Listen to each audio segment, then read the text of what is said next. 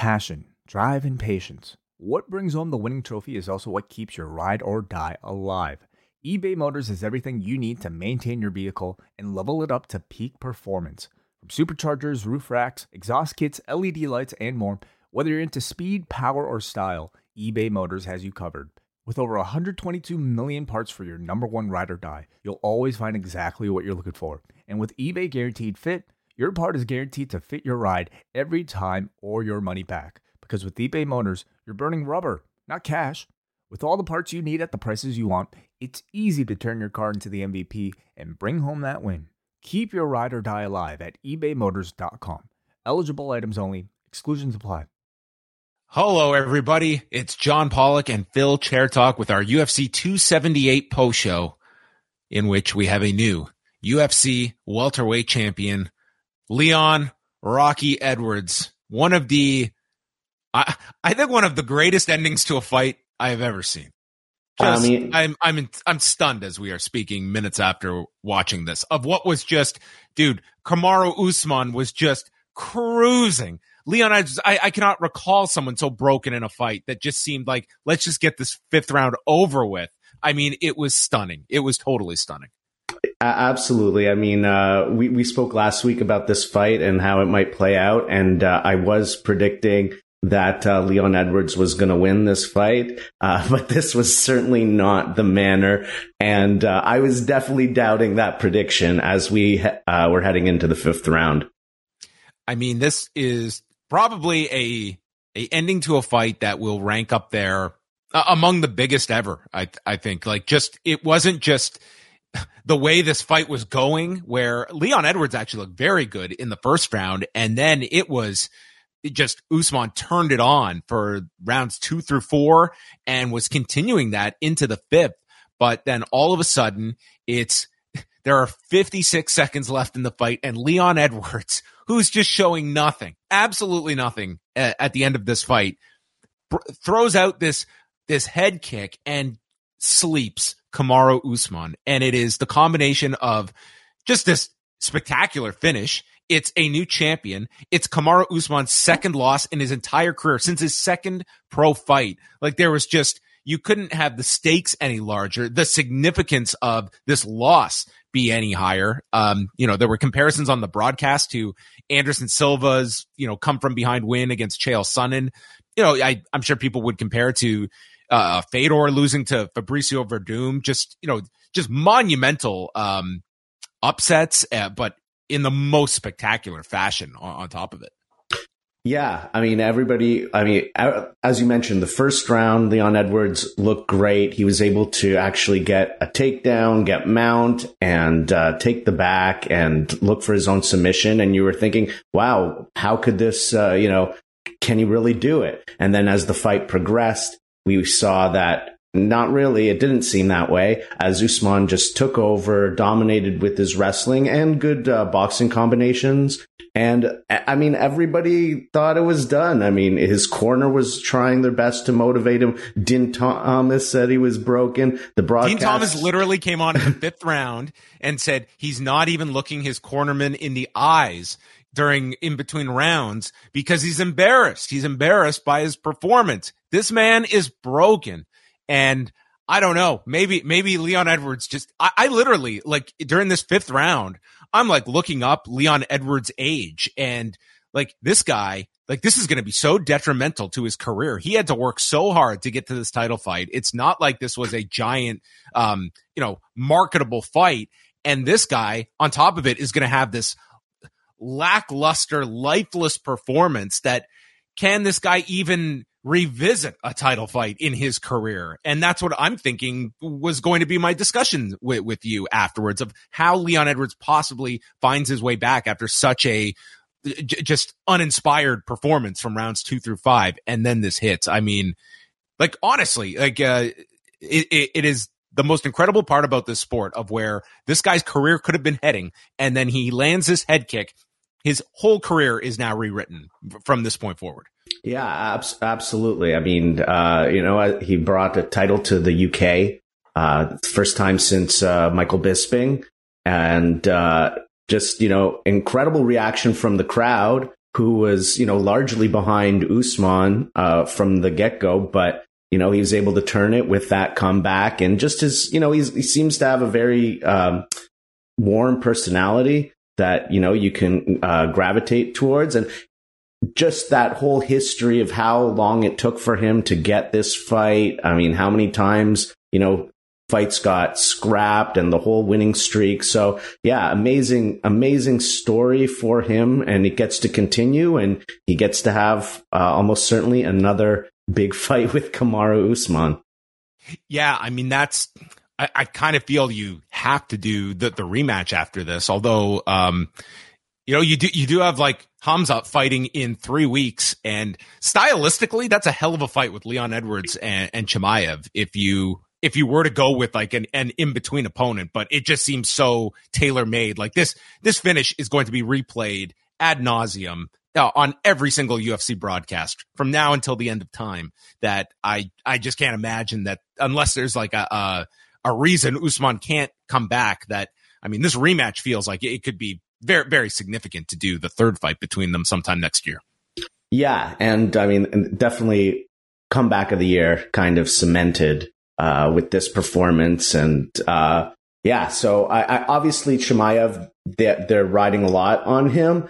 Um, but it, it's you, you, you, how can you not give Usman this fight, especially not just because he's such a long-standing champion, but how this fight played out in particular. The only downside is that it wasn't the most thrilling of fights until that no, I mean, there, there's a high probability that the next fight is just this exact same fight, except a different uh, final 56 seconds. Like I, right. People will be intrigued of lightning striking twice. I think again because dude, this was uh, just total domination by Kamaru Usman, save for the first round where he did have trouble. But Leon Edwards like bookended this fight with putting Kamaru Usman in the most uh, danger that he has been in his entire UFC tenure.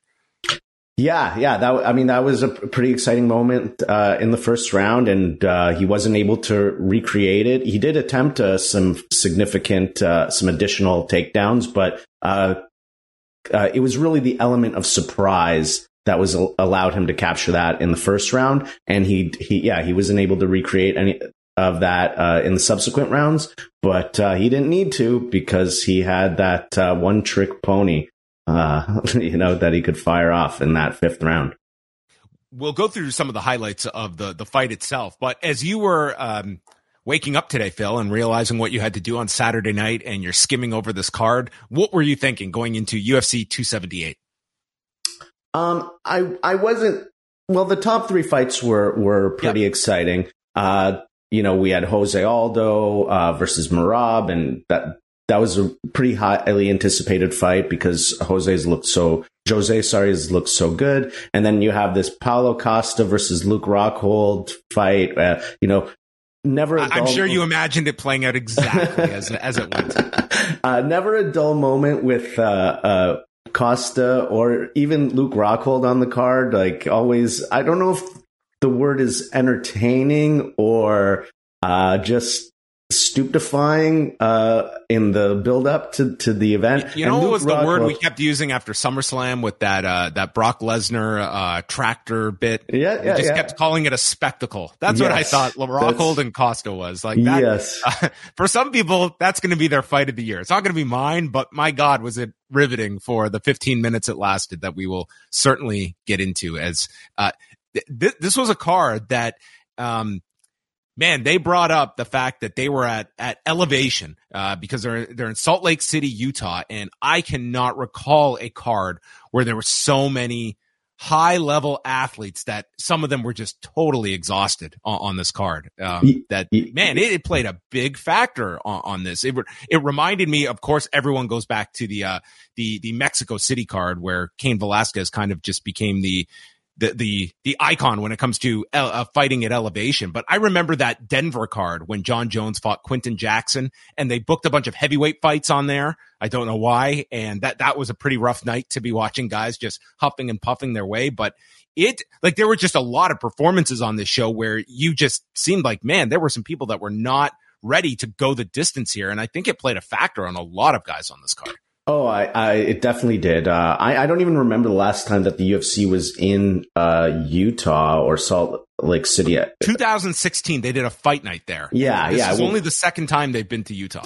Yeah, and uh, we were also talking about this. Uh, the the Utah state. I don't know. Uh, there's a fund. The the UFC got enticed to come and put on an event here, and uh, uh, they were know, promoting like you know like the, the tourism in, in in Salt Lake City and Utah. So it would not surprise me if there was some kind of site fee attached to this because it was tied in with like you know promoting like the the tourism within the state. So and, and you were pointing that out that it seems that uh, Utah has been uh, introducing this initiative of bringing a lot of like different events to the state, and UFC kind of fell under that.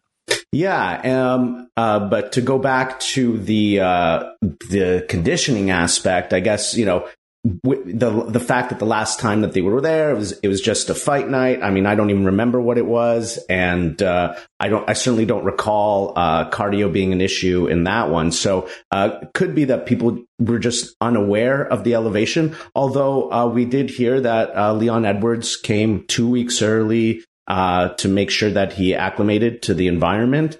And uh, I mean, he certainly had enough in the tank in that fifth round. Yeah, they were explaining like the differences that uh, both are ready for elevation because uh, Kamaru Usman trains in in Colorado, so he is used to this, and Leon Edwards slept in a uh, like a special bed. It's like okay, I don't know if those things are equal, but um, I, I guess they were uh, because dude, Leon Edwards like shut down after this first round. But let's let's go back to the opening round and the major takeaway from this round was Usman just slipping up and Edwards capitalizing and taking him down, becoming the first person to take Kamaru Usman down in the UFC, getting mount and lands an elbow, then goes to the back and he's got a body triangle on and he's got some time on the clock here to work in and he does get in some strikes, doesn't really threaten to finish the fight, but this was a clear Leon Edwards round and started the fight off. Um, immediately grabbing people because this was not just going to be a repeat of their first fight, which was not the most entertaining uh, 15 minute affair when they fought the last time, which was a fight pass prelim in 2015. Wow. Moving, moving up in the world. Uh, were you uh, impressed here with with Edwards coming out? Because you, I, I, can attest that you did predict Leon Edwards to win when we were out last weekend. Uh, seeing Edwards take Usman down, uh, were you just uh, throwing throwing out your prediction for the hail mary, or was this? Yep, exactly according to plan. I knew Edwards would get him down.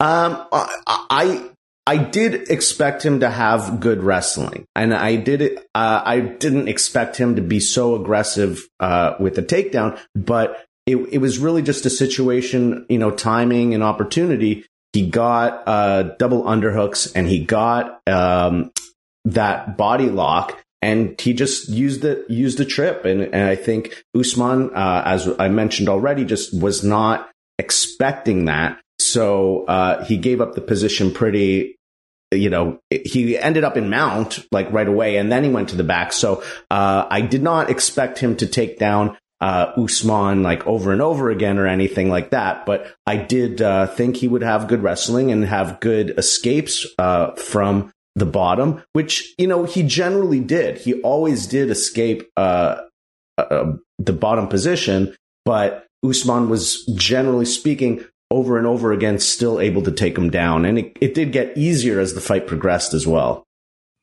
Yeah. Um, once the second round started, like you saw Kamaru come out and it, it just seemed like he had, you know, he was going to attack him with his strikes and pour on a ton of pressure. And that's what he did here and would get his first takedown of Edwards in, or sorry, this is in the, the second round. I'm, I'm getting ahead of myself here. In the second round, he, he's attacking him with the strikes.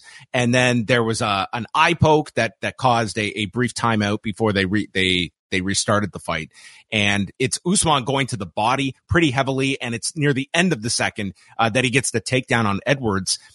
And throughout the rest of the fight, it was with relative ease that Usman got these takedowns. And that to me just told me like Leon Edwards like was exhausted because he put up no fight for these takedowns. And if you watch their first fight, I mean, eventually Usman could get him down, but he had a hell of a time early dealing with Edwards and by round rounds two and three, it, like there, there was there was no defense. It was Usman just like putting minimal effort and putting him on his back.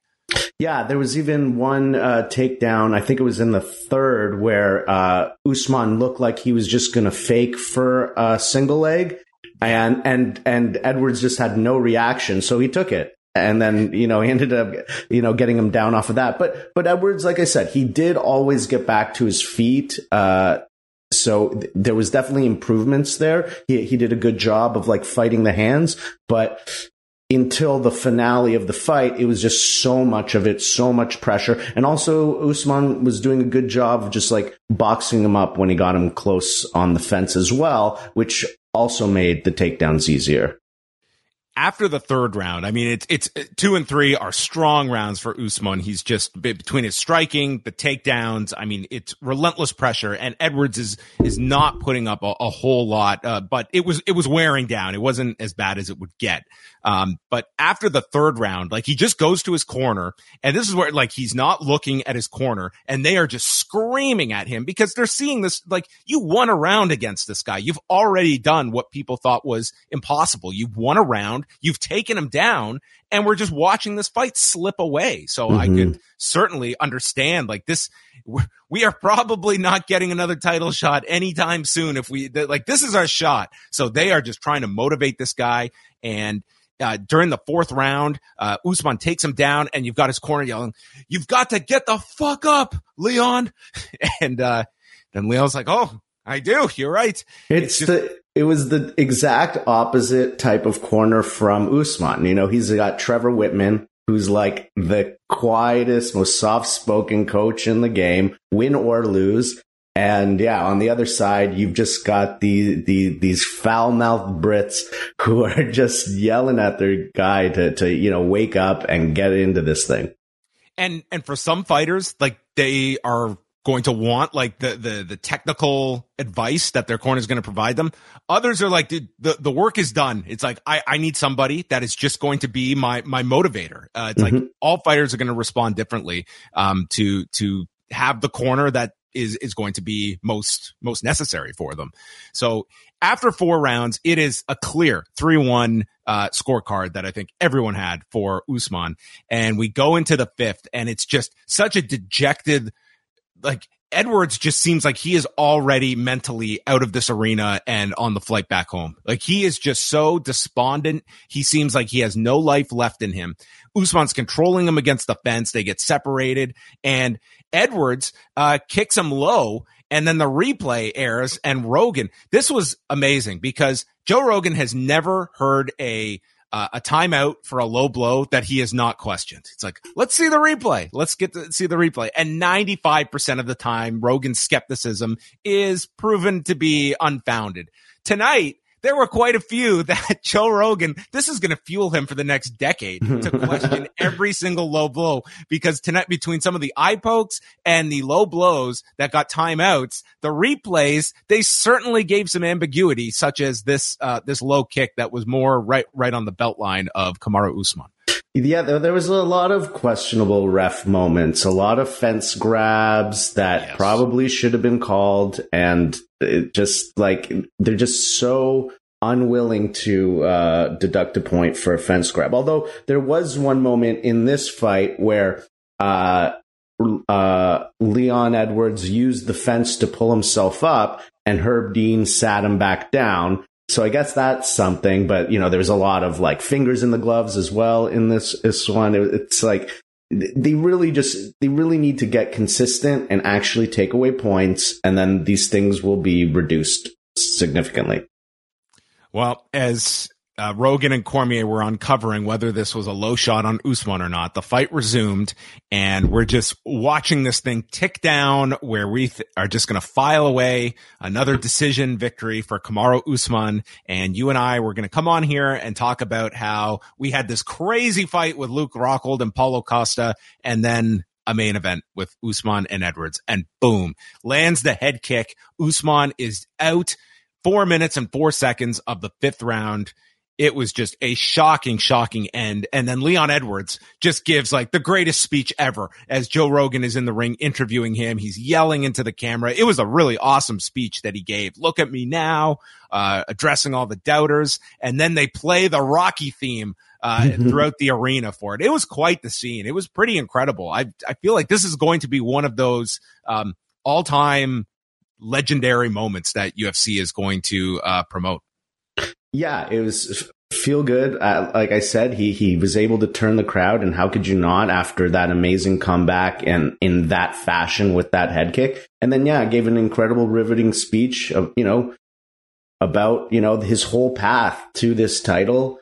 Uh, you know, dealing with injuries, dealing with canceled fights, you know, no contest against uh, Belal Muhammad. I mean, this fight got delayed. So, uh, you know, I mean, we were, we, we were unsure if it would even still happen up until today, right? You, you never know with this game. But uh, yeah, uh, incredible post fight speech to top off uh, an incredible comeback victory. And you have to be happy for this guy. Like, just like, I, I got nothing bad to say about uh, Leon Edwards. Odds wise, it, it's not in that realm of greatest like championship upsets. Like it's not Matt Serra. I don't think it's Juliana Pena. But, but it's kind of the next tier, m- mainly because not so much that there was this disparity between Leon Edwards and Kamaru Usman, but it's Kamaru Usman's run that he was on, the the nature of how this fight was played out, and I, I think there was, um, you know, from the first fight, I, I think Kamaru Usman had made a lot more improvements than Leon Edwards did. That I didn't see too many people, aside from present company excluded, uh, picking Leon Edwards uh, to win this fight. Did, did you see? Do you look at this as like a fairly big upset, or, or you, you, don't look at it at, at, that kind of grand level? Uh, it, I don't. I mean. It was an upset, but I don't think it's one of the bigger ones. I mean, I, like if Leon Edwards had not won in this fashion, if say he had just gone out there and won a convincing three two or four one decision, we wouldn't be talking about this as like this this big upset, like maybe mild surprise. Yeah, exactly. Like, uh, and, and the way that I, I sort of, I, you know, as we were talking last week when I said that, uh, Edwards was going to win, I said, if Kamaru wins, it'll look a lot like the first Masvidal fight. And it was kind of looking like that a little bit, right? Although he was doing a little bit better with the boxing and of course minus the first round where, where he got taken down, uh, himself. Um, so, you know, he, I, I, think at this point, Usman is such a was such a known quantity, um, and we know how good he was. And Edwards, he's he's very good, but you know because he's we haven't seen him a bunch of times. It, it, there was a sort of like this unknown element to it. Um, so I I, I mean, it was an upset, but I, I, wouldn't put it as like one of the bigger upsets that we've seen. Now, I bet going into that fifth round, the live odds must have been like astronomical uh, against uh, Leon Edwards. So I, I wonder if they even, I don't remember them showing it on screen, but I mean, I probably would have had it at like minus 800, minus 1,000 at that point for Edwards to get the W. Yeah. Is this going to cool the talk of uh, Kamaru Usman going up to light heavyweight? I don't even I do like these these these things that come out. Like, why do people even print these things? How did these questions get asked? Like, what? Un- unbelievable. He was going to leapfrog middleweight altogether and just go right to uh, light heavyweight and I, I guess fight uh, Yuri Prochazka. Um, yeah, I, I, don't know if that that would be in the cards for Kamaru Usman. I, I think, think, the rematch. And it's also his uh, his boxing match with Canelo's off the table too. Yeah, this has really put a, a damper on these uh, these wild plans that that Usman had. But I, I, think I think the rematch is what you do next. I I think that would be it. But um, dude, if you watch that that ad that they played tonight, like, dude, they are putting all their eggs into the Khamzat Chimaev basket. Like they. If he wins, especially if in a, in a really spectacular fashion, um, I can't totally discount that they would want to go uh, to Chimaev, uh, d- despite this kind of being your ready-made option. I would I would say my my my heavy odds would be Usman, but I, I don't completely dismiss Chimaev if he if he looks great in three weeks. Yeah, I, I wouldn't dismiss him uh, either. I mean, the one thing that you've got with Chimaev is he also competes at 185, so there's always the possibility you do a fight over there. Um, just you know, just have him headline uh, uh, like a fight night in front of a crowd. Uh, but uh, if you know he wins spectacular, the, the thing with that fight in September is it's there's a good chance it does better on pay per view than maybe this fight did, just because of Nate Diaz's star power. So depending on how popular it is, if it draws a bunch of eyeballs, then yeah, I, I, it, I he totally could, uh, you know, leapfrog Usman, which sounds crazy to say, um, but again, a lot of that is timing, right? Like how quickly do you want to put that fight together, right? Because they still don't have a main event for December, although the talk is they wanted Jones uh, on that card versus uh, Stipe. Usman also got like knocked out. Like it, it was a pretty bad knockout. Uh, yes. The most, you know, obviously the most significant uh, of his career that he's, uh, you know, damage that he has taken. That if if Edwards is ready to go in like January, February, like who's to say Usman is is ready to come back, and that's where it comes down to the timing issue. So uh, we will see. It was a it was interesting that typically on the pay per view they'll air the video for the next pay per view, and then they come back and we get the matchup board of the of the pay per view main card with the five fights. Tonight it was just the video for Nate and Chimaev, and we come back, and that is the only fight they are pushing because I think if they put the five fights up there, um, like, dude, second from the top is probably going to be Johnny Walker and Ion Cutelaba. Shamil Abdurakhimov against Jailton Almeida. Hakeem Dawodu against Julian Erosa. Irene Aldana against Macy Chiasson. Like, they, dude, they are believing you're buying this fight, for, uh, this card for Chimaev and Nate Diaz, and that's and they're probably not wrong. It's probably uh, we we don't need to load up this card. People are going to buy it for for this one fight, but there is there is no support for this main event. It is all on this because if one of those two somehow could not make it, I don't think this pay per view it would be canceled. It would 100 percent be canceled if one of these two got hurt. I, yeah, I, I totally agree. Like one of the worst main cards of all time, I'd have to say. Like like and and even the main event, like as fun as it is, like seeing Nate it's it's it it's not a good matchup.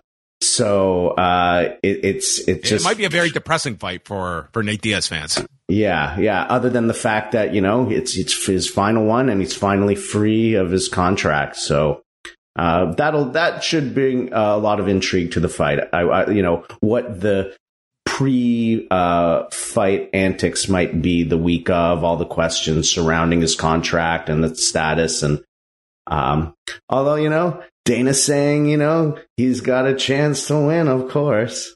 Yep, yep, there's a chance.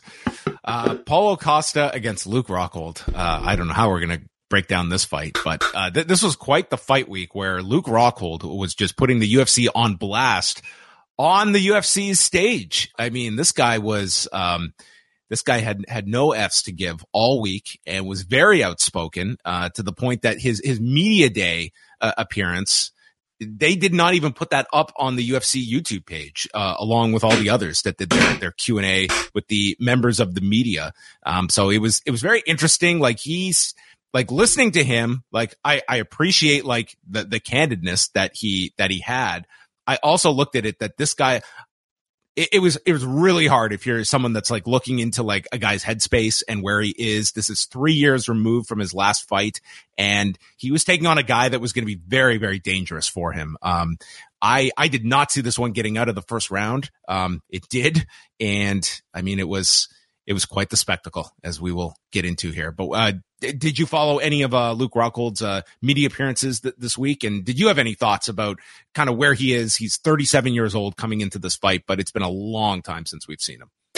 Yeah, I mean, well, in, in regards to the media appearances, I did see some clips of him on Ariel's show, and you told me about uh, uh, the the media scrum he did, and so I did check that out. And yeah, I mean, it was very intense. Um, there was a lot of bitterness there. Uh, it felt, you know, on the Ariel show, he straight up called the UFC a mafia.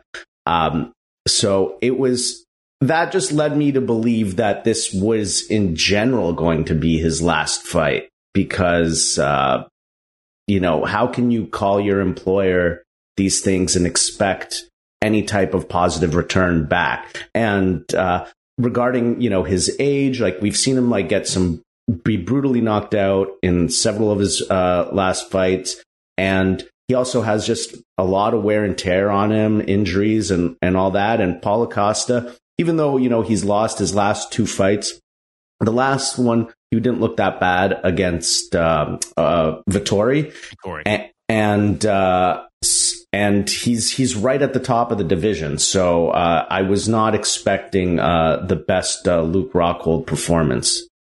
Yeah, when when you when you go down, like since since the loss to Michael Bisping, which was over six years ago, he's only had three fights since then, not including tonight's with uh with with Paulo Costa. So Rockhold is out, and he has been given permission. He can wear a sleeve over his shin, and the fight begins. Uh, Costa looks in. Uh, I mean, both guys look uh, you know, in tremendous uh, shape, but uh, Costa uh, especially, like he just seemed to be in uh, in peak form here.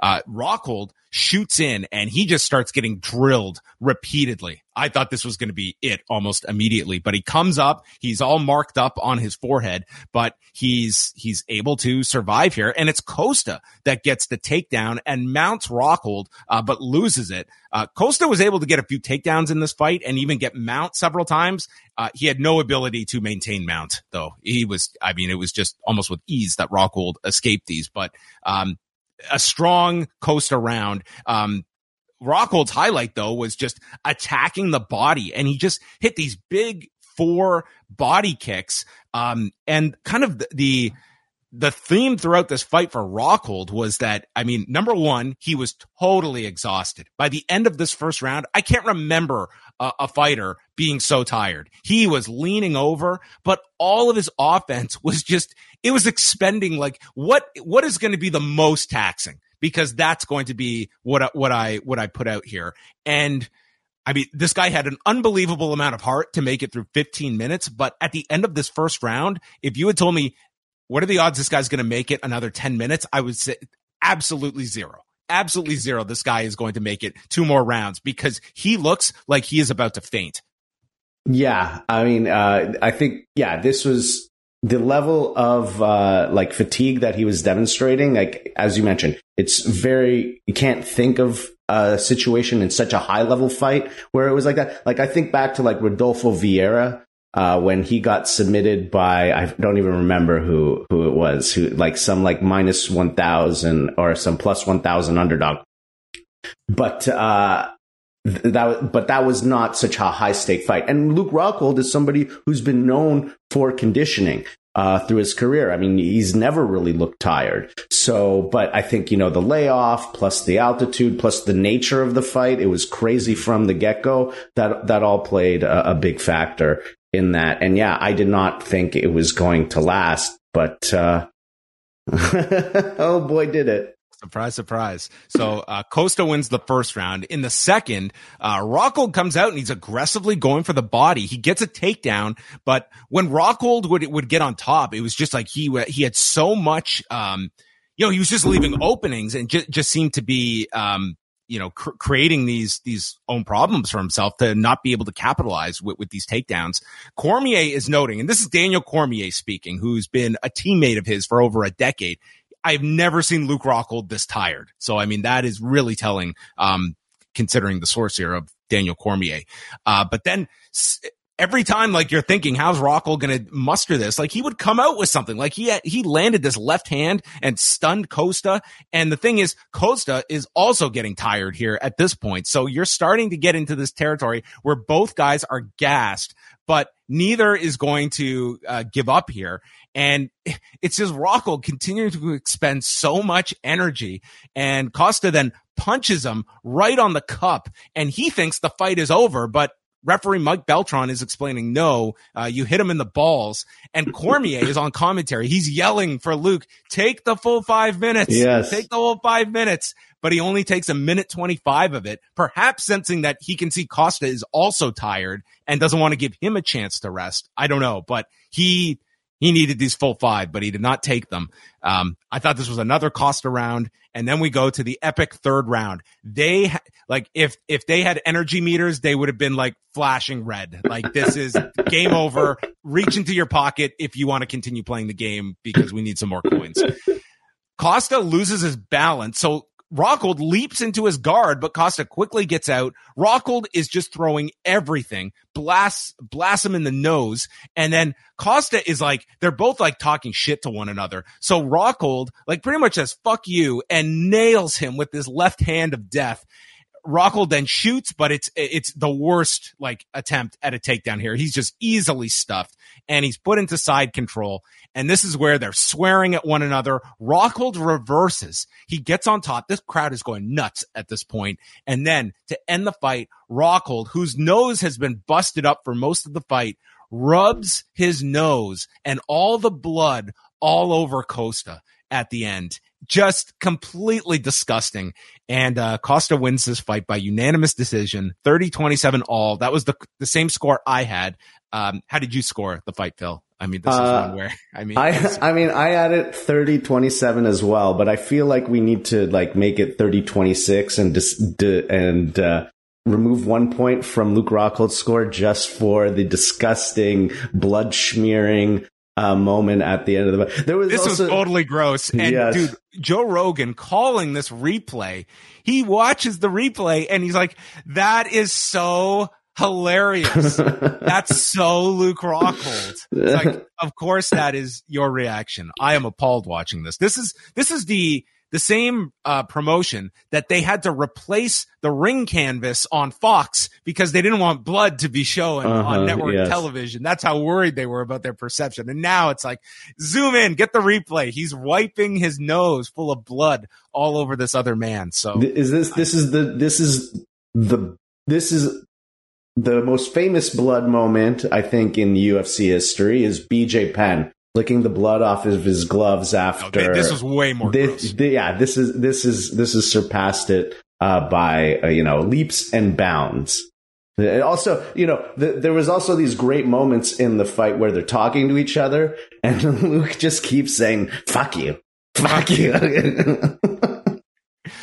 it was, I mean, it was it was two guys who like they had nothing left by the by the end of this round. So I mean, it was super compelling because it was just they were throwing all that they had left at each other, especially Rockhold. Uh, so it was it was a really dramatic fight, and the crowd went nuts for it. And then after the fight, uh, Costa gets interviewed, and then Luke Rockhold says he can't do this anymore. He's talking about all that he's been through the last few years. I'm fucking old, and that looks to be the end of Luke Rockhold's career. I, I cannot say that uh, that that sounds like a bad decision uh, to to be making at this point. Just given it, given everything, like this week, it was weird. Like he seemed to be really into this return, but at the same time, seems totally uh, completely diametrically and philosophically opposed to everything this company stands for. That I just don't know um, if this is really the the avenue you want to be continuing down, and that this this performance really did. I, am sure the elevation affected this. I've never seen Luke Rockhold this tired ever in a in a fight. Um, so that part was a, a bit jarring. But um, yes, this does bring an end to Luke Rockhold's career, if you believe it will be the end of his career. I mean, I think it'll definitely be the end of. Well, I mean, I don't know what his contract status is, but I would assume that this is the end of his run in the UFC. I mean, he just like against you know, he was a Strike Force guy. He's a Scott Coker guy. So if if I see him again, you know, Bellator wouldn't surprise me. But uh, I think because of the miles on the body, really, it, it does make sense to end it now. And yeah, it was a defeat, but it was a very compelling fight, and if if you know you have that. I, I, I honestly believe people are go, like ten years from now. If if people are talking about Luke Rockhold, like let's say Luke, I was going to say if Luke Rockhold goes into the UFC Hall of Fame, I don't know if he will be the top candidate of uh, people they are going to necessarily honor. Yeah. But uh, if they do, like I feel this fight is going to live in infamy right up there with him winning winning the title. Like yeah. I, I think I think this one will be like th- this fight will probably age very well with people in terms of their memories of Luke Rockhold and his legacy. Uh, yeah, and like historically, people have kind of been sour on Luke Rockhold, not for because of his skills uh, or anything he does in the cage, because he just sort of comes off as like one of the most obnoxious personalities uh, outside uh, of the you know of the fight time. But with this performance and you know a pretty feel good speech at the end, uh, you know you know, you, you can't help but like, you know, have a soft spot for him, uh, as, uh, you know, maybe he makes his last uh, appearance.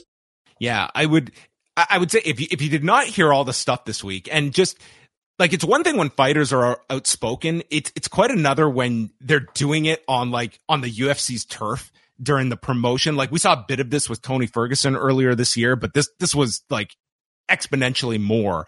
That I, I will say for the on the UFC side, I thought it was nice of the fact they at least did give Rockhold the chance to like speak yeah. after the fight. Yeah. Like that could have been a production call. Like, listen, they did not put his stuff up on their YouTube channel. They could have said just cut after Costa where, and he doesn't get to do that, that speech. And they did give him that you know, that, that ability to have that nice send off.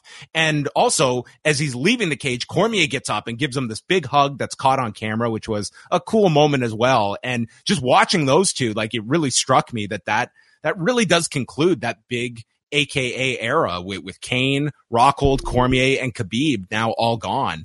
Um, that that was, you know, those are the big four that you associated with. And at one time, um, four of the top fighters in the world all under one roof there in San Jose. Yes. And also uh, there's, uh, I mean, it, I don't, is that the conclusion of the strike force guys as well? Like, is anybody left from that era? I don't think so because you know Jacare is gone now, and yeah, uh, like like Woodley's left uh, Woodley? UFC at least. Um, yeah, I mean, uh, I'm just I'm racking my brain right now of guys that uh, yeah that that pretty much yeah Luke Rockhold would be, would certainly be your most prominent that is uh that that, that is still around. So. Mm-hmm. Um, there you go. Uh, one uh, piece of breaking news, by the way, since uh, you mentioned Tony Ferguson, it looks like UFC 279 is getting bolstered. Mike Bohn of uh, MMA Junkie reporting that Dana White confirmed that Tony Ferguson versus Li Jingliang at welterweight will be added to UFC 279. Wow, in, in three weeks. Yeah, that's a well. That that oh. card needed something um, beyond uh, do, do you think that that card needed more? Do you feel like that like that main event is big enough that the people that are buying it are buying it regardless just because of that fight? I think that Nate Diaz is certainly enough of a draw to pull in a certain crowd, but where he excels is when he has a great opponent. And uh, I think uh, Hamzat is a great opponent, but he's captured the imagination of the UFC audience, but I don't think like anybody outside of like hardcore fans know who he is yet. This is an opportunity for that. Now, what this also does, as you meant, is like potentially if there's an injury or something happens where the main event can't happen, you have these one of these guys maybe can step in, right? So I would uh, imagine what that's what Tony Ferguson is there for. Although um, it would be criminal to put Tony Ferguson against Hamza Chimaev at this point. It, it, I mean, it would be criminal to put uh, Li Jingliang against him. I mean, we already saw what happened the first time. yeah, that's um, yeah, that was a that's a very very rough knockout that Tony Ferguson is coming off of, and I mean that's yeah, that's a very quick uh, fight to to make for three weeks from now. Say goodbye to your credit card rewards. Greedy corporate mega stores, led by Walmart and Target, are pushing for a law in Congress to take away your hard earned cash back and travel points to line their pockets. The Durbin Marshall credit card bill would enact harmful credit card routing mandates that would end credit card rewards as we know it. If you love your credit card rewards, tell your lawmakers hands off my rewards. Tell them to oppose the Durbin Marshall credit card bill. Uh, so then, uh, moving on from the, uh, the, the Costa Rockhold fight, it was Jose Aldo against Merab, uh, Dvalishvili. And I was very intrigued by, th- by this fight. And the first round, um, Jose Aldo looked very sharp. Um, he came in, looked great. And early on, uh, Dvalishvili is going for a single leg and Aldo, like his, his takedown defense was phenomenal in this fight. Uh, unfortunately, like you, you don't get points for, or you don't get credit from judges for takedown defense. Like that's, that's its award in and of itself is that you're not being taken down. So Aldo did introduce a leg kick in the first round and then timed a knee to the body, tries for a flying knee into the cage, and he's going uh, for the body of Dvalishvili. Um, close first round. I gave it to Aldo. Did you see Aldo winning the first round? I, I did, but it was a very, very close round. And so, uh, I don't think there's anything wrong with saying that Merab won this one either, but I did give it to Aldo just because I thought he had like the stronger strikes and he was able to escape those uh, takedown attempts with uh, relative ease. The second uh, round, Aldo is continuing to defend takedowns, and you you have to wonder if that was starting to kind of kind of wear on Aldo as well. Um, he's pressed against the cage. Merab is starting to get, um, you know, he, he's controlling this round. The crowd is booing as he continually shoots for takedowns, and that was kind of the most interesting part here because over a 15 minute fight, uh, Merab typically averages over seven takedowns per fight. He got none in this. And Aldo, his takedown defense is like 90%. So one of those uh, was going to win out and it turned out to be Aldo. Uh, so third round, I had it even after, after those two rounds. And then the third round, uh, th- this was the most clear cut round. Uh, Merab just walked him down, was striking. Aldo had definitely tired by the third round, and uh, Merab still could not take him down though. He went 0 for 15, some somewhere in that neighborhood, uh, but did use his striking here. He was clinching with Aldo, knees to the side, and won that round. So I had it 29-28 uh, for Merab. Afterwards, the judges scored it 30-27 and two 29-28 scorecards, none of which I had uh, a big issue with because I thought the first two were close rounds. And um, yeah, but I did give Aldo the first. Yeah, I, I gave him the first as well, uh, not the second. I didn't think the second was that close, really. I know that, uh, what was it? Pederneiras in the corner said uh, only if a judge scores stalling is they gonna uh, give them that round. But it, it was in that round. Aldo really didn't get anything off. So even if it was quote unquote stalling, that was the offense of the round. And so uh, I think you had to give it to Merab. Yeah, I think this was one where I mean, Aldo's takedown defense was phenomenal throughout the fight, but I mean, that's not going to win you the fight. And he he looked he looked very sharp in the first round, but it just seemed like that output just depleted in the second and the third. It was pretty much you know th- th- there was nothing um, essentially. So um, that that was kind of the fight, and then uh, Dvalishvili uh, wins, so his uh, unbeaten streak has now extended to eight fights uh, that he has won in a row. So Joe Rogan asks him uh, you know, your training partner is the bantamweight champion, Aljamain Sterling. And he gives this long answer about the potential of fighting Sterling. And he asks for people to no longer ask this question. We are brothers. And he goes over and he hugs Aljamain. I was waiting for the follow up. Uh, Merab, does that mean you're picking uh, TJ Dillashaw to beat Sterling? Is that what you're hoping for? Because uh, what are we doing here? Are you uh, just going to fight other guys and not go for the title? I don't know. Uh, look, I, I, I, we've heard this before. I mean, George St. Pierre, uh, when there was discussions of upcoming, you know, uh, newly retired uh, Rory MacDonald, uh, you know, when he was early on in his career coming up, George St. Pierre made it clear that he wasn't going to fight a teammate. And, you know, for some people, and it's not just, you know, a sport, it's, it's martial arts. There's brotherhood in that. And uh, for Merab, that seems to be uh, important for him. Uh, but yeah, of course, it, it puts a damper on his career prospects. Um, but uh, you know, there's a lot of good talent in that division. So I think that there's a lot of opportunities for fights that you can do in the meantime. And, you know, it's, it's a type of thing you can revisit, you know, in a year if, if Aljo has really you know, has defended his belt multiple times. But there's a lot of good people uh, waiting. So, uh, you know, if Merab is unwilling to do that, then you know he can fight those guys. Uh, just looking at the uh, the stats that they uh, put out, so uh, Merab was 0 for 16 on takedowns in, in the fight, but uh, yeah, uh, you know his his output just extended as as the fight wore on. Had a, a very big uh, third round, so uh, 16 takedowns, nonetheless, that Aldo uh, was able to defend is uh, no small feat, but it does end Aldo's uh, three fight win streak because plenty of people thought that Aldo could be in line for a title fight if he won this, especially against a guy the level of Merab. But um, in, in Jose Aldo, like, no, he did not win this fight, but I think this guy has plenty of fights still available to him. It's, you know, he came out and they were like giving, like, like granted he has he has reached that status where he is now in almost like this this legendary light that people place him in. He's still 35 years old which is remarkable to me that it's like all that he has done so far. Um, but you know I, to me he can still compete with a lot of bantamweights. Um, maybe he's not going to fight for a title again but you can still do uh, a lot of fights with him over you know the the course of the next I, I, I think he could fight for another two to three years.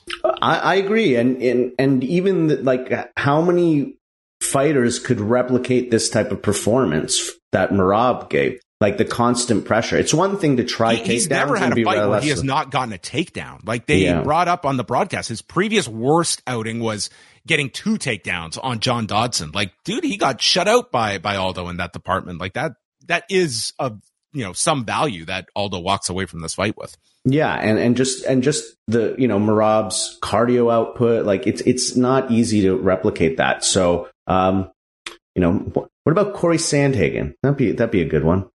He's fighting uh Song Yadong in a uh, uh, okay next month, but I mean, there like we have a bunch of bantamweight fights coming up, and there's going to be winners and losers of those fights. Like bantamweight is so deep that you're not going to have a shortage of options. Um, yeah. And and Merab can uh, can have his pick of the non champions that, that, he can go through. Hard fights um, that at least temporarily are not leading towards a, a championship fight. But who knows? I mean, Aljamain Sterling, that's that's hardly a gimme that he beats TJ Dillashaw either.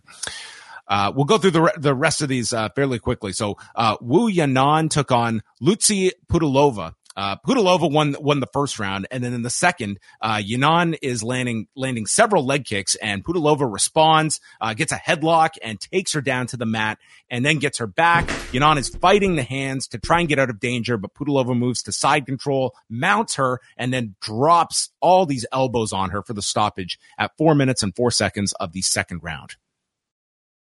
I thought it was a really good performance. Pudilova looked great in this fight. She had a sharp jab, and you know she's somebody who was out of the UFC for uh, quite a while. But if you go back and you look at her losses in the UFC, Justine Kish, Antonina Shevchenko, Liz Carmouche, and Irene Aldana. And since then, she's won uh, six out of seven uh, to get back into the UFC, including tonight's fight. So uh, you know, I, I, think you know somebody to keep an eye on. Uh, she, her her boxing looked really good, so uh, I, would like to see her against you know some tougher competition, and uh, you know, always nice to have uh, fresh blood uh, in the women's division Yes, uh, I, I, thought she had a, a very nice performance uh, in, in, this fight. So uh, a nice story with her coming back to the UFC and now uh, putting some wins together as well. And the pay per view opened with a Tyson Pedro and Harry Hunsucker. Sounds like a villain in a um, like teen novel. I, w- I was thinking of uh, the Coen Brothers movie. You know, the Hun Hunsucker Proxy. Oh, yes. yes.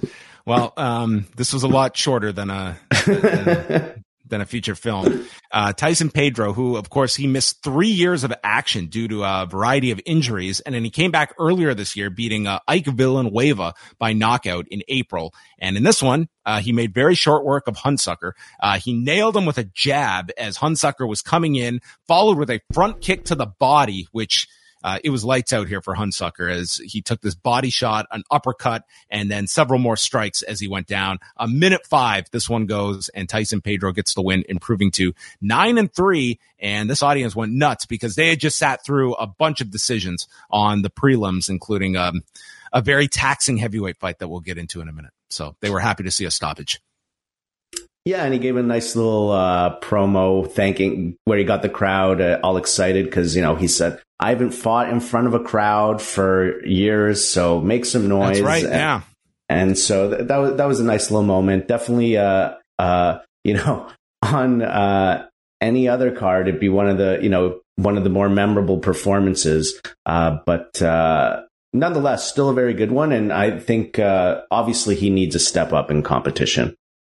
Yeah, this this should catapult him in that light heavyweight division, which is always a division that needs contenders. So I, I would certainly see him uh, mo- moving up in the ranks, and yeah, it'll be interesting to see where where he is uh, paired paired next after this because this was very uh, short but but very good performance from him.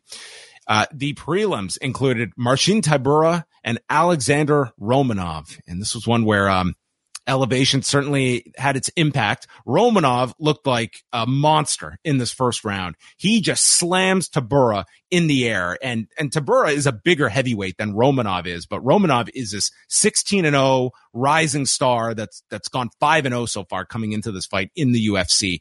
But he just gets, uh, collar tied here and he's drilling him with knees. It was a dominant round uh, for Romanov. I, w- I went 10 8. And then the second, it was like, this guy was like, oh, where are we again? Salt Lake City? Because I just gave everything I had to those five minutes. And this dude was so tired. Uh, Tybura is just, uh, you know, picking him apart. He defends the takedown. And this is where there is a, uh, a low shot on Romanov.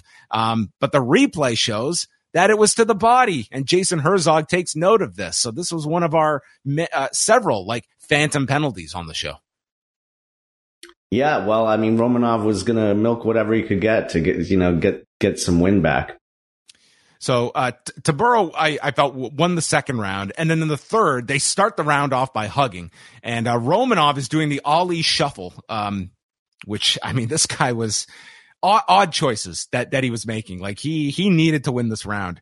Uh, Tybura is attacking him with jabs. There's a knee to the body by Romanov, but at, at this point, both guys are pretty spent. Um, this this was not a pretty end to this fight. Uh, and Tybura ends up winning by majority decision, uh, 29-28, 29-28, and 28-28. And uh, yes, great great first round performance from Romanov. And then there were 10 minutes that followed it. Yeah, but you know what? Uh, as the broadcast pointed out, you know he's somebody who didn't even have a fight that went the distance uh, prior to this, and uh, it, it's it's a good learning experience. It's a way to see your the, the holes that you you you may have. Obviously, not every fight's going to be at elevation, but you should be prepared for every situation, and you shouldn't be doing the Ali shuffle in the middle of a fight that's very close because he started twerking at one point. Yeah, like, it was it was it's like yeah, it was and then he looked befuddled when the decision was read. It's like, I mean, maybe those are could, my favorite. You could have maybe it could have been a draw, right? As you pointed out, like the first round was. Uh, I, I had it as a draw. Yeah, yeah, that's how I had it as well. Like a, a, a rare 10-8 from me, but it, I think he, I think the like the total strike count in the first round was like forty to zero. Yeah, I, so, did not get. I, I don't think he landed uh, a shot in the, in that first round. So yeah, uh, yeah, I, I, felt it kind of had to be a a 10-8. But getting the the elusive Phil uh, 10-8 yeah, he was. Tybura was 0 for three in the first round when it came to significant strikes. Uh, next up, Leonardo Santos and Jared Gordon. Uh, very uneventful first round. Um, Gordon hit a, an uppercut to the body and then le- landed uh, several strikes. Uh, in the second round, uh, Santos got to the back and Gordon grabs the fence to prevent the takedown. And Daniel Cormier is just incensed. He's like, I really, he's like, I don't have any skin in the game of who wins this fight. That's just really annoying that this guy, cause Santos was on his way to getting him down to the ground and this fence grab did prevent that. Um, so Gordon doesn't get taken down. He uh, did land uh, more strikes than Santos in this round. And then in the third, this is where Gordon is warned about the fence grabbing by Herb Dean. And it's Gordon pressing the attack. He's certainly the fresher of the two, and he's landing with jabs. Santos tries for a single leg, and he just holds on. He's got nothing as the crowd is booing, and they just end in a clinch at the end. Uh, 30 27 scorecards across the board for Jared Gordon. That was the car, the scorecard that I had had. And then Jared Gordon, after winning, they've got the camera on him and he's there on camera just long enough to realize that they are not sending anyone in to interview him. And he, he did look kind of, um, it, it he looked a little disappointed that he wasn't going to get to speak. But if you were looking at the time, they had to squeeze in that heavyweight fight before the top of the hour. So they had to get going. They miss they missed the pay per view start time again. Every show they missed the pay per view start time. I guess now that they're they used to make it, it, like clockwork, like they never ever would miss it, and now it is more common that they because they're they not on it. they're not on pay per view. They're on ESPN Plus, and it's like they can go however long they want to. They can be late if they want to, but I know on pay per view they were sticklers for time because if you go over on pay per view, you're paying extra by the minute or so. Uh, anyway, it's it's it's very frustrating watching these cards go long on the prelims. Sean Woodson against Luis Saldana. What a fight this was. My God. I, I forgot because this was like eight hours ago.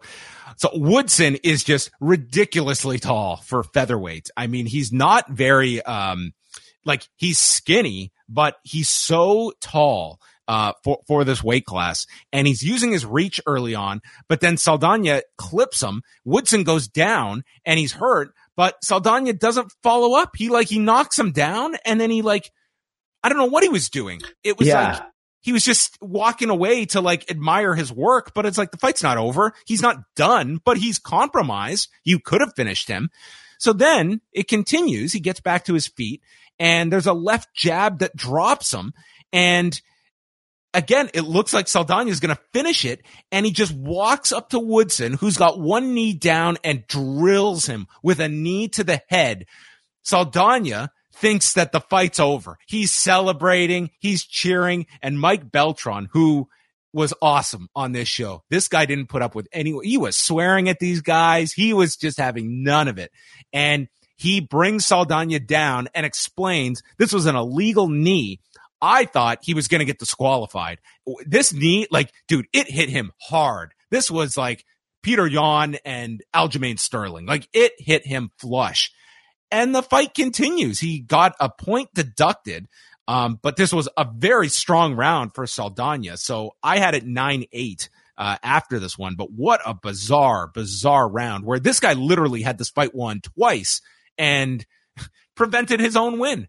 Yeah, absolutely. One one of the worst fight IQ performances, uh, and there have been a few uh, in the last few months, but just yeah, the first the first one was really crazy because like he dropped Woodson and Woodson's like wobbled too. Like it's not like he dropped him and he just gets up like, oh, you clip me and I'm down. Like he, as you said, he's he severely compromised at that point. And then yeah, the next one, just the the knee to the head, just awful decision making. And then, and then he celebrates on the cage. So I think that there was an element of an adrenaline dump that happened as well oh, after totally, that. Totally. Like yeah. this guy for the second and third rounds, like it like it was just it was the combination of it like he he exerted all this energy. Mentally you think you've won the fight um and then he's got to continue. So in the second round saldana gets a takedown and woodson from his back uh, applies a submission and Anik is trying to identify it and Rogan, dude, Rogan shined here. He was like, that's the buggy choke. And he's explaining like this is a submission that a lot of high end jujitsu practitioners are, are playing around with now. So, I mean, he instantly identified this. This was like the best of Joe Rogan.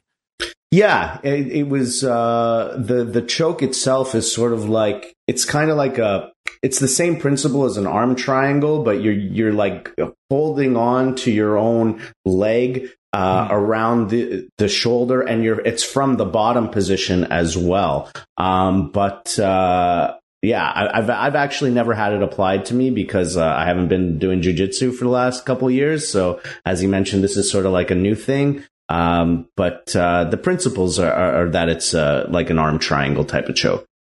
So yeah, Woodson had this applied and had it for uh, the rest of the round. He couldn't submit him with it, so um, I, I, still gave Woodson the round, but then in the third, both guys are tired. It's getting pretty sloppy here, and it's just you know getting to the end of this round. Uh, Saldana's striking. It wasn't pretty, but I thought he was the more active of the two. So at the end of this, uh, my scorecard, what did I have here? I had it 29-27 for Saldana. The scores were 29-27 Saldana, 29-27 Woodson, and then the third judge had it 28-28. So it was a split draw.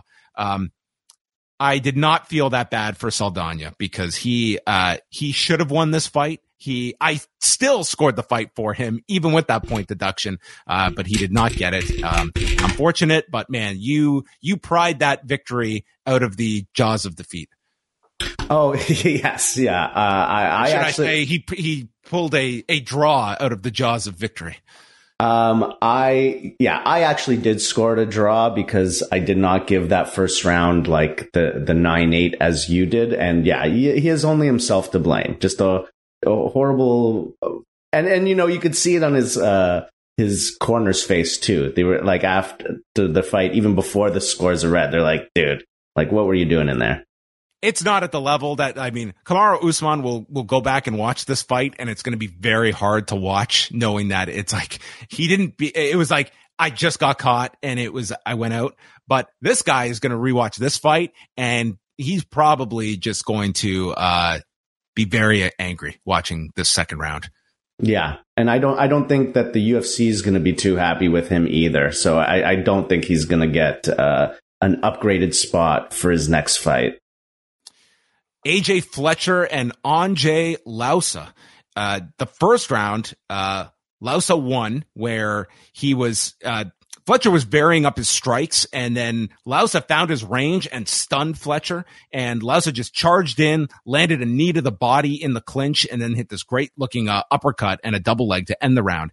In the second round, Fletcher uh, gets taken down, but he's back up and this round, Fletcher's nose is all bloody, but then he starts unloading on Loosa and he gets rocked. And this dude looks like he's out on his feet, but he, and he's just eating all these strikes from Fletcher.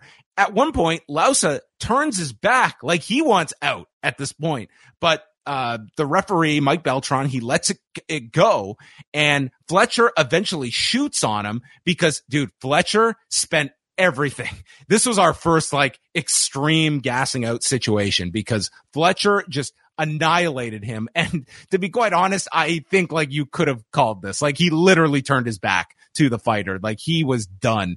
Um, but anyway, Loosa got taken down and this allowed him to recover. It was an unbelievably crazy round.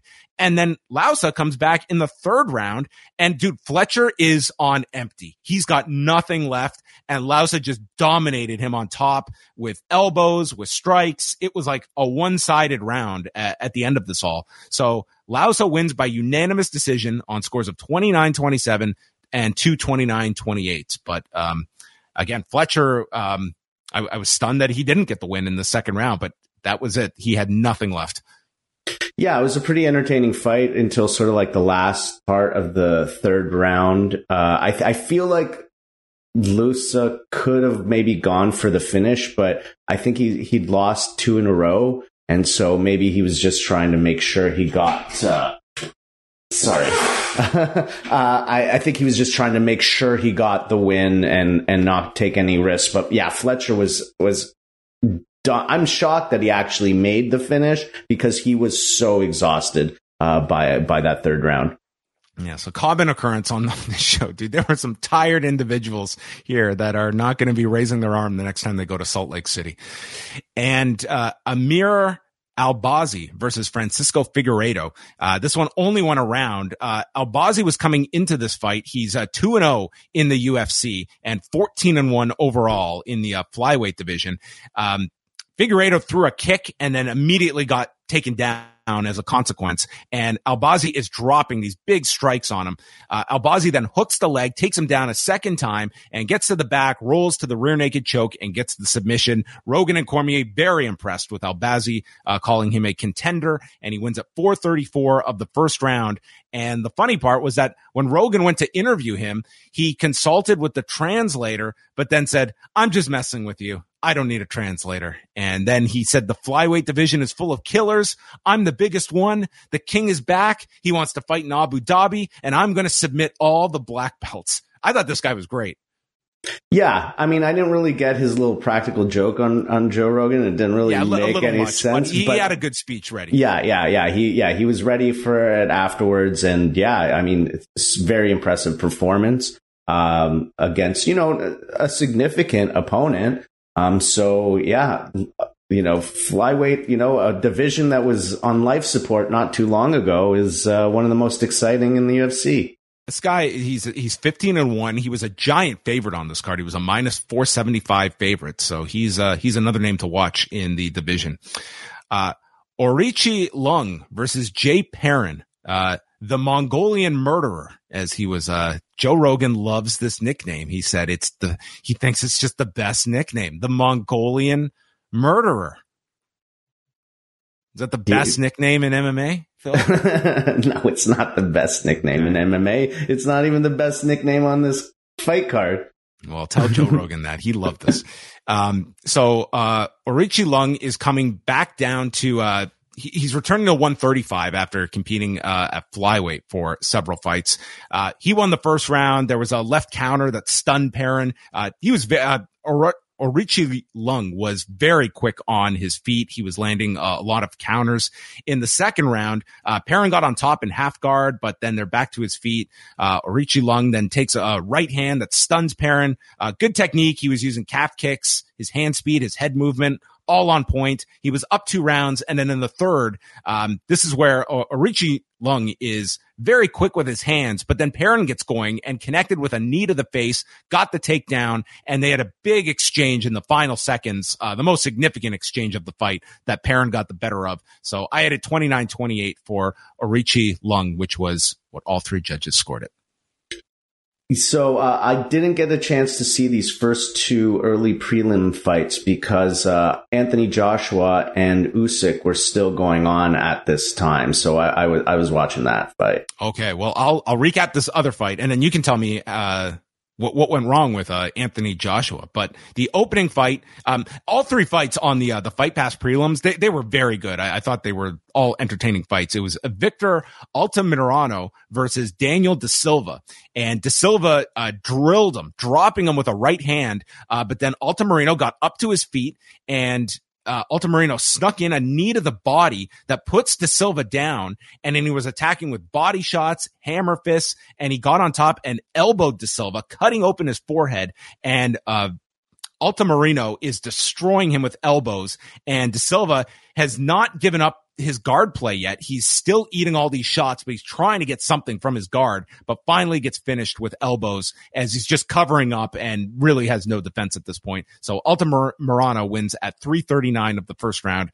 with the TKO victory. And that concludes UFC 278. Um, entertaining card. I mean, there were some performances where uh, guys were not ready for this elevation and others where um, they had some spectacular uh, finishes, including one of, I would say, the most spectacular in the case of Leon Edwards. But I've got to say, overall, I was pretty entertained by a card that going into, um, th- there was interest, but I, I, was not expecting this to be a, uh, an all time memorable, memorable card. And this one, it had its moments. Well, yeah, certainly the top two fights. I mean, the, the, the Leon Edwards versus Kamaru Usman fight, the fight itself was, you know, it was okay, but it, it was pretty one sided for the most part, but a finish that will be remembered and replayed over and over again.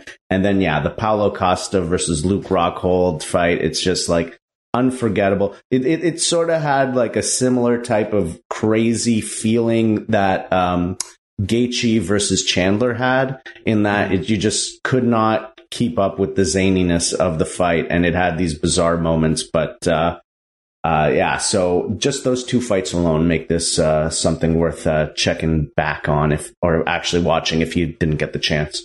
How was the How was the boxing fight? Boxing was great. I mean, uh, I thought J- Joshua looked pretty good um, uh, early on, and then Usyk came back. Usyk. The thing with Usyk is he has incredible movement, and it was very difficult for Joshua to land upstairs. And Joshua was working to the body and it looked, it was working for him well. There was one point, I think it was the sixth round, where he ended the round with a straight body shot that clearly hurt Usyk.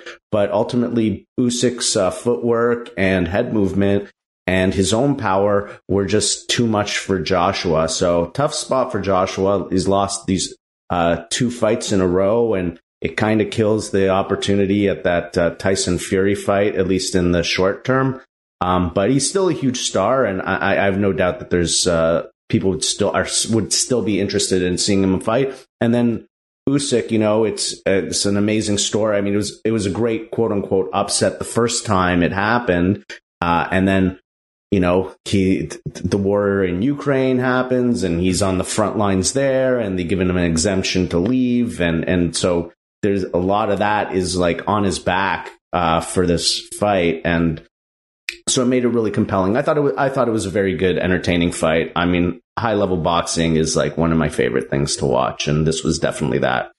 Did you catch uh, Kayla Harrison's fight at all this afternoon? No, I didn't get a chance to see any of the PFL or MVP versus uh, Mike Perry. Yeah, Mike, Mike Perry won uh, won a decision against MVP. I mean, semi surprising. Uh, Kayla Harrison just steamrolled uh, Martina Jindrova. It was just, I mean, mechanical. I mean, she just took her down and worked and got uh, you know, mounted her, got an arm triangle, pretty simple. And it sets up the third fight between Kayla Harrison and Larissa Pacheco for later this year. They fought twice in 2019. So, um, that's, it, it's kind of just Kayla Harrison. I mean, Larissa Pacheco, she's at least won all of her fights since they last fought. But I mean, it's just, there's such a grand disparity. They have mm-hmm. the odds up like the in, the in fight odds on the on the screen for PFL. So during the fight, uh, if you wanted to wager, Kayla Harrison was a minus twenty thousand favorite. Oh wow! I wow. Like, I have not even seen a number like that in my life that's when it comes the, to yeah. odds. Yeah, so. that's crazy. I mean, uh, you know, I, I do have to give uh, like tip my cap to Kayla Harrison because even without these opponents, she has been able to create a name for herself in the MMA world. And of course, she's getting paid significantly by PFL. And, you know, hopefully at some point she does get some type of significant fight. Does seem like there's an opportunity for a cyborg fight to happen. So uh, it would be nice if they could make that, uh, put that one together. Yeah, I mean that's ideal. I have no issue with someone that is just make as much as you can in the sport for the limited time that that you can do it. I think she's 100% made the right decision in her career and hopefully they they can put together like a a sizable fight and just to see the curiosity of like what what the level of interest would be uh, for for that type of fight. But I will say PFL like they got creative here booking this fight in London um almost 10 years to the day that she won her gold medal in London at the oh. at the Olympics. So there was like a tie-in to doing this uh, in London. So anyway, that was going on this afternoon. A very busy day in combat sports, and for the UFC. Uh, it will not be a busy weekend next weekend because they're off. Uh, they come back on September 3rd with their debut in Paris, France, which is headlined by Cyril Gane and Tai Tuivasa, as well as Robert Whitaker taking on Marvin Vettori. So that's a that's a nice uh, one-two for a fight night card. And then in three weeks' time, it is UFC 279. Khamzat Chimaev against Nate Diaz, and as Phil relayed to us, Tony Ferguson and Li Jingliang. I mean, it's it's it's it's the second best fight on that card. It is. right? by leaps and bounds, it's the second biggest fight on this card because the next is like Johnny Walker and Ion Cutelaba. So, yes, for that, card. Uh, it will be myself and Eric Marcotte that will be uh, doing the post show, and we are going to give the floor to one Phil Chertok. Thank you, John. Uh, so I just have a couple of announcements. So uh, this first uh, this week, uh, we actually completed the Twin Peaks watch along that we started almost 15 months ago. And many came and many went, but ultimately three were standing in the end. Chris from Ottawa, aka Hacksaw Jim Powers, myself, and Kendall, the one true king of Ohio. Uh, we made it through uh, three seasons of uh, one of my favorite shows of all time, and uh, it was great to rewatch it. Uh, I hadn't seen it in years, and I'd forgotten all sorts of things, and it was just lovely bizarre, surrealist entertainment. So thank you to everybody who participated at any point, and uh, thank you to Chris and Kendall for uh, making it through uh, with me to the end. And uh, the next thing that I just wanted to say was um, this is going to be the last time that uh, you see me on the post show um, I'm I'm taking a step back uh, from this. I'm sorry to break this Excuse news me? to you on air, John. Uh, surprise, surprise. Um, the the couple reasons. Uh, there's some things going on in my personal life uh, that are they're very positive. So uh, and uh, I'm a little bit burned out of this sport. Uh, I've I've been following it for a really long time. Um, and I, I just don't get as excited about the the cards typically, and I'm, I do not follow it as closely as I used to. And uh, I think you need to be a good, uh, you know, somebody who's like really paying a lot of attention. And uh, thankfully, the post world has one Eric Marcotte who is just on top of this game and and knows it uh, knows these fighters and fights better than me now. So uh, he's going to do a great job uh, filling in for me. Um, so yeah, that that's the news. I did want to just have a, a few thank yous uh, to anybody who's helped out uh, throughout the uh, years with some video production stuff. So I'd like to thank uh, one Davy Portman, uh, one Jordan Goodman. I'd like to thank Richard Avian, Neil Flanagan, Mr. Wei Ting. Of course, I have to thank Eric Marcotte, dude. You're you're you're just a straight gangsta, and I know that you're gonna do you're gonna kill it on these shows because me and you have talked about how how much he's improved since starting this stuff. Um, you know, and and he's only going to get better.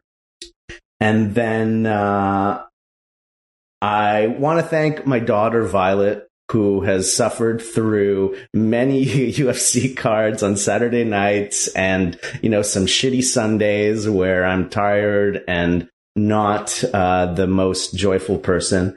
And uh, and then, uh, of course, last but not least, I want to thank you, John, for giving me this opportunity and inviting me uh, here. Um, you know, uh, it was something that I wanted to do, and you let me do it, and uh, it was uh, it was a great run. I had a lot of fun. Uh, um, you know, I, I, you know, you let me write the articles too. We did what, five questions. Right. Remember five questions? Yeah. And, uh, so yeah, you know, it, it, uh, I'm very thankful to you for giving me this opportunity and putting me on, you know, this is, uh, you know, it's, it's, this is your job. This is your career. And so for you to give me, uh, this time and space, uh, I, I, cherish it very much. So I'm very thankful to you and everybody in post world. Anybody who left a, a mean comment, uh, or a good comment, those two. If you liked the video, anything, if you watched, like, thank you everybody. It's, uh, it's been a fun ride. Well, Phil, we uh, we we all thank you. You have uh, people probably don't realize that Phil has done like a ton of stuff uh, behind the scenes uh, in the post world for us. So uh, it's been my pleasure to have you on all of these shows and get to uh, chat with you uh, at an extended length uh, one, once a month, even when it's at uh, ridiculous times on a on a Sunday morning, such as a 235 as it is now. But uh, Phil will still be around. Uh, he is always a member of, of the Post family, so he, he will still have his his presence felt here here at Post Wrestling. Yes, yes, absolutely. I'm, I'm not I'm not disappearing entirely. Uh, uh, we do have a what, what do they call it? Is a super chat. Jake Nader with some nice words thanking me uh, for everything I've done over the years. So thank you, Jake, for for that, and uh, some other nice words coming in from uh, Brandon and Dicky Bird and uh, Yaparka. Yaparka. So yeah, thank you, thank you very much, everyone, and uh, yeah. Let's end it on this note. Is there any fight that you would more prefer to watch with Brandon from New Jersey than Paulo Costa and Luke Rockhold? I, I mean, I, I, feel like if I was going to watch a fight with uh, Brandon from New Jersey, it would have to be Fight Circus because that's like that's his his you know that's his thing, and uh, I, I, have no doubt that his commentary would be uh, on point. Well, in the spirit of Elite XC, we will uh, we, we will move on from uh, fr- from that. But thanks to everyone for tuning in for the UFC 278 post show. Again, we'll be back uh, with UFC 279 in three weeks' time, and uh, that will be myself and Eric Marcotte. So look forward to that. It's very late. Thanks to all of you that stayed up with us or downloaded the show on Sunday, like a normal person would. But we appreciate all of you. So thank you for tuning in, and that wraps up the UFC 278 post show.